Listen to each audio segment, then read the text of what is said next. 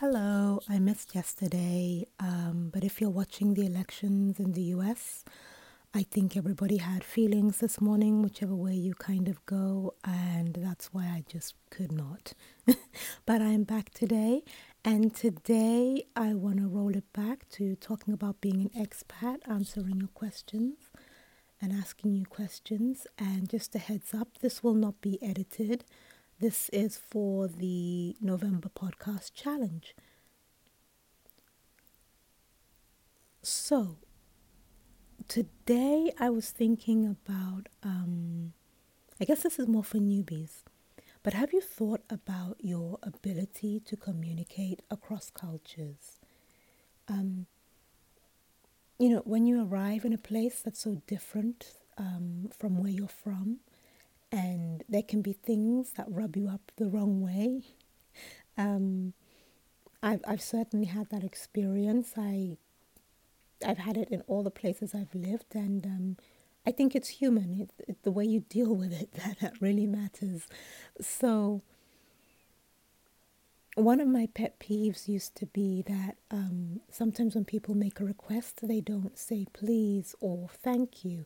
And, you know, I had that drummed into me from, from when I was a child, and to me, it was just the normal way.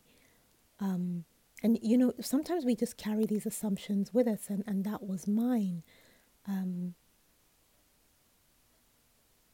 so, what I've learned is if you're going to travel and live,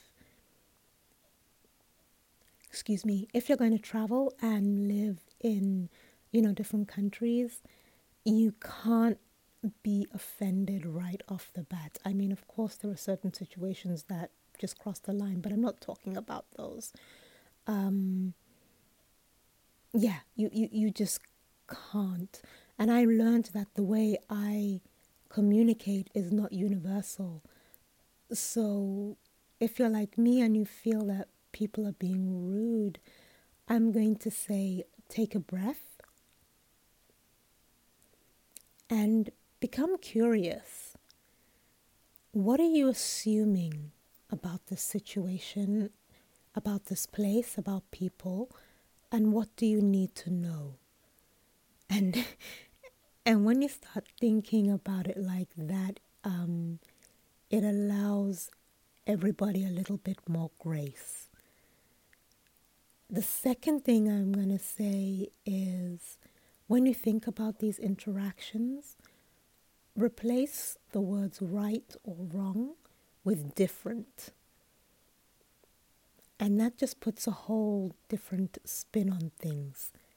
Um, and this is not me trying to lecture you. This is what I've learned. So, I mean, I messed up and I was a bit snotty, and this is what I've learned as an expat. So, the last thing is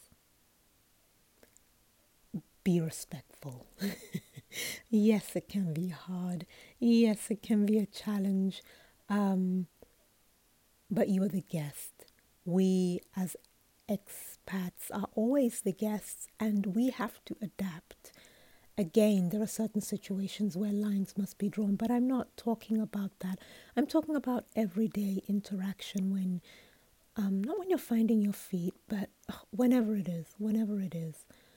Um, and yeah, that's it. That's that's my three cents on on where to begin when you're communicating with people of different cultures. So take a breath and become curious. What are you assuming? Replace the words right and wrong with different.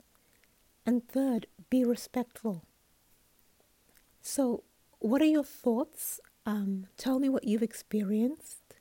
Tag me on Instagram with your comments. Uh, you can find me at The Enterprising Expat. That's all one word. The Enterprising Expat on Instagram. Okay, cool. Have a good night.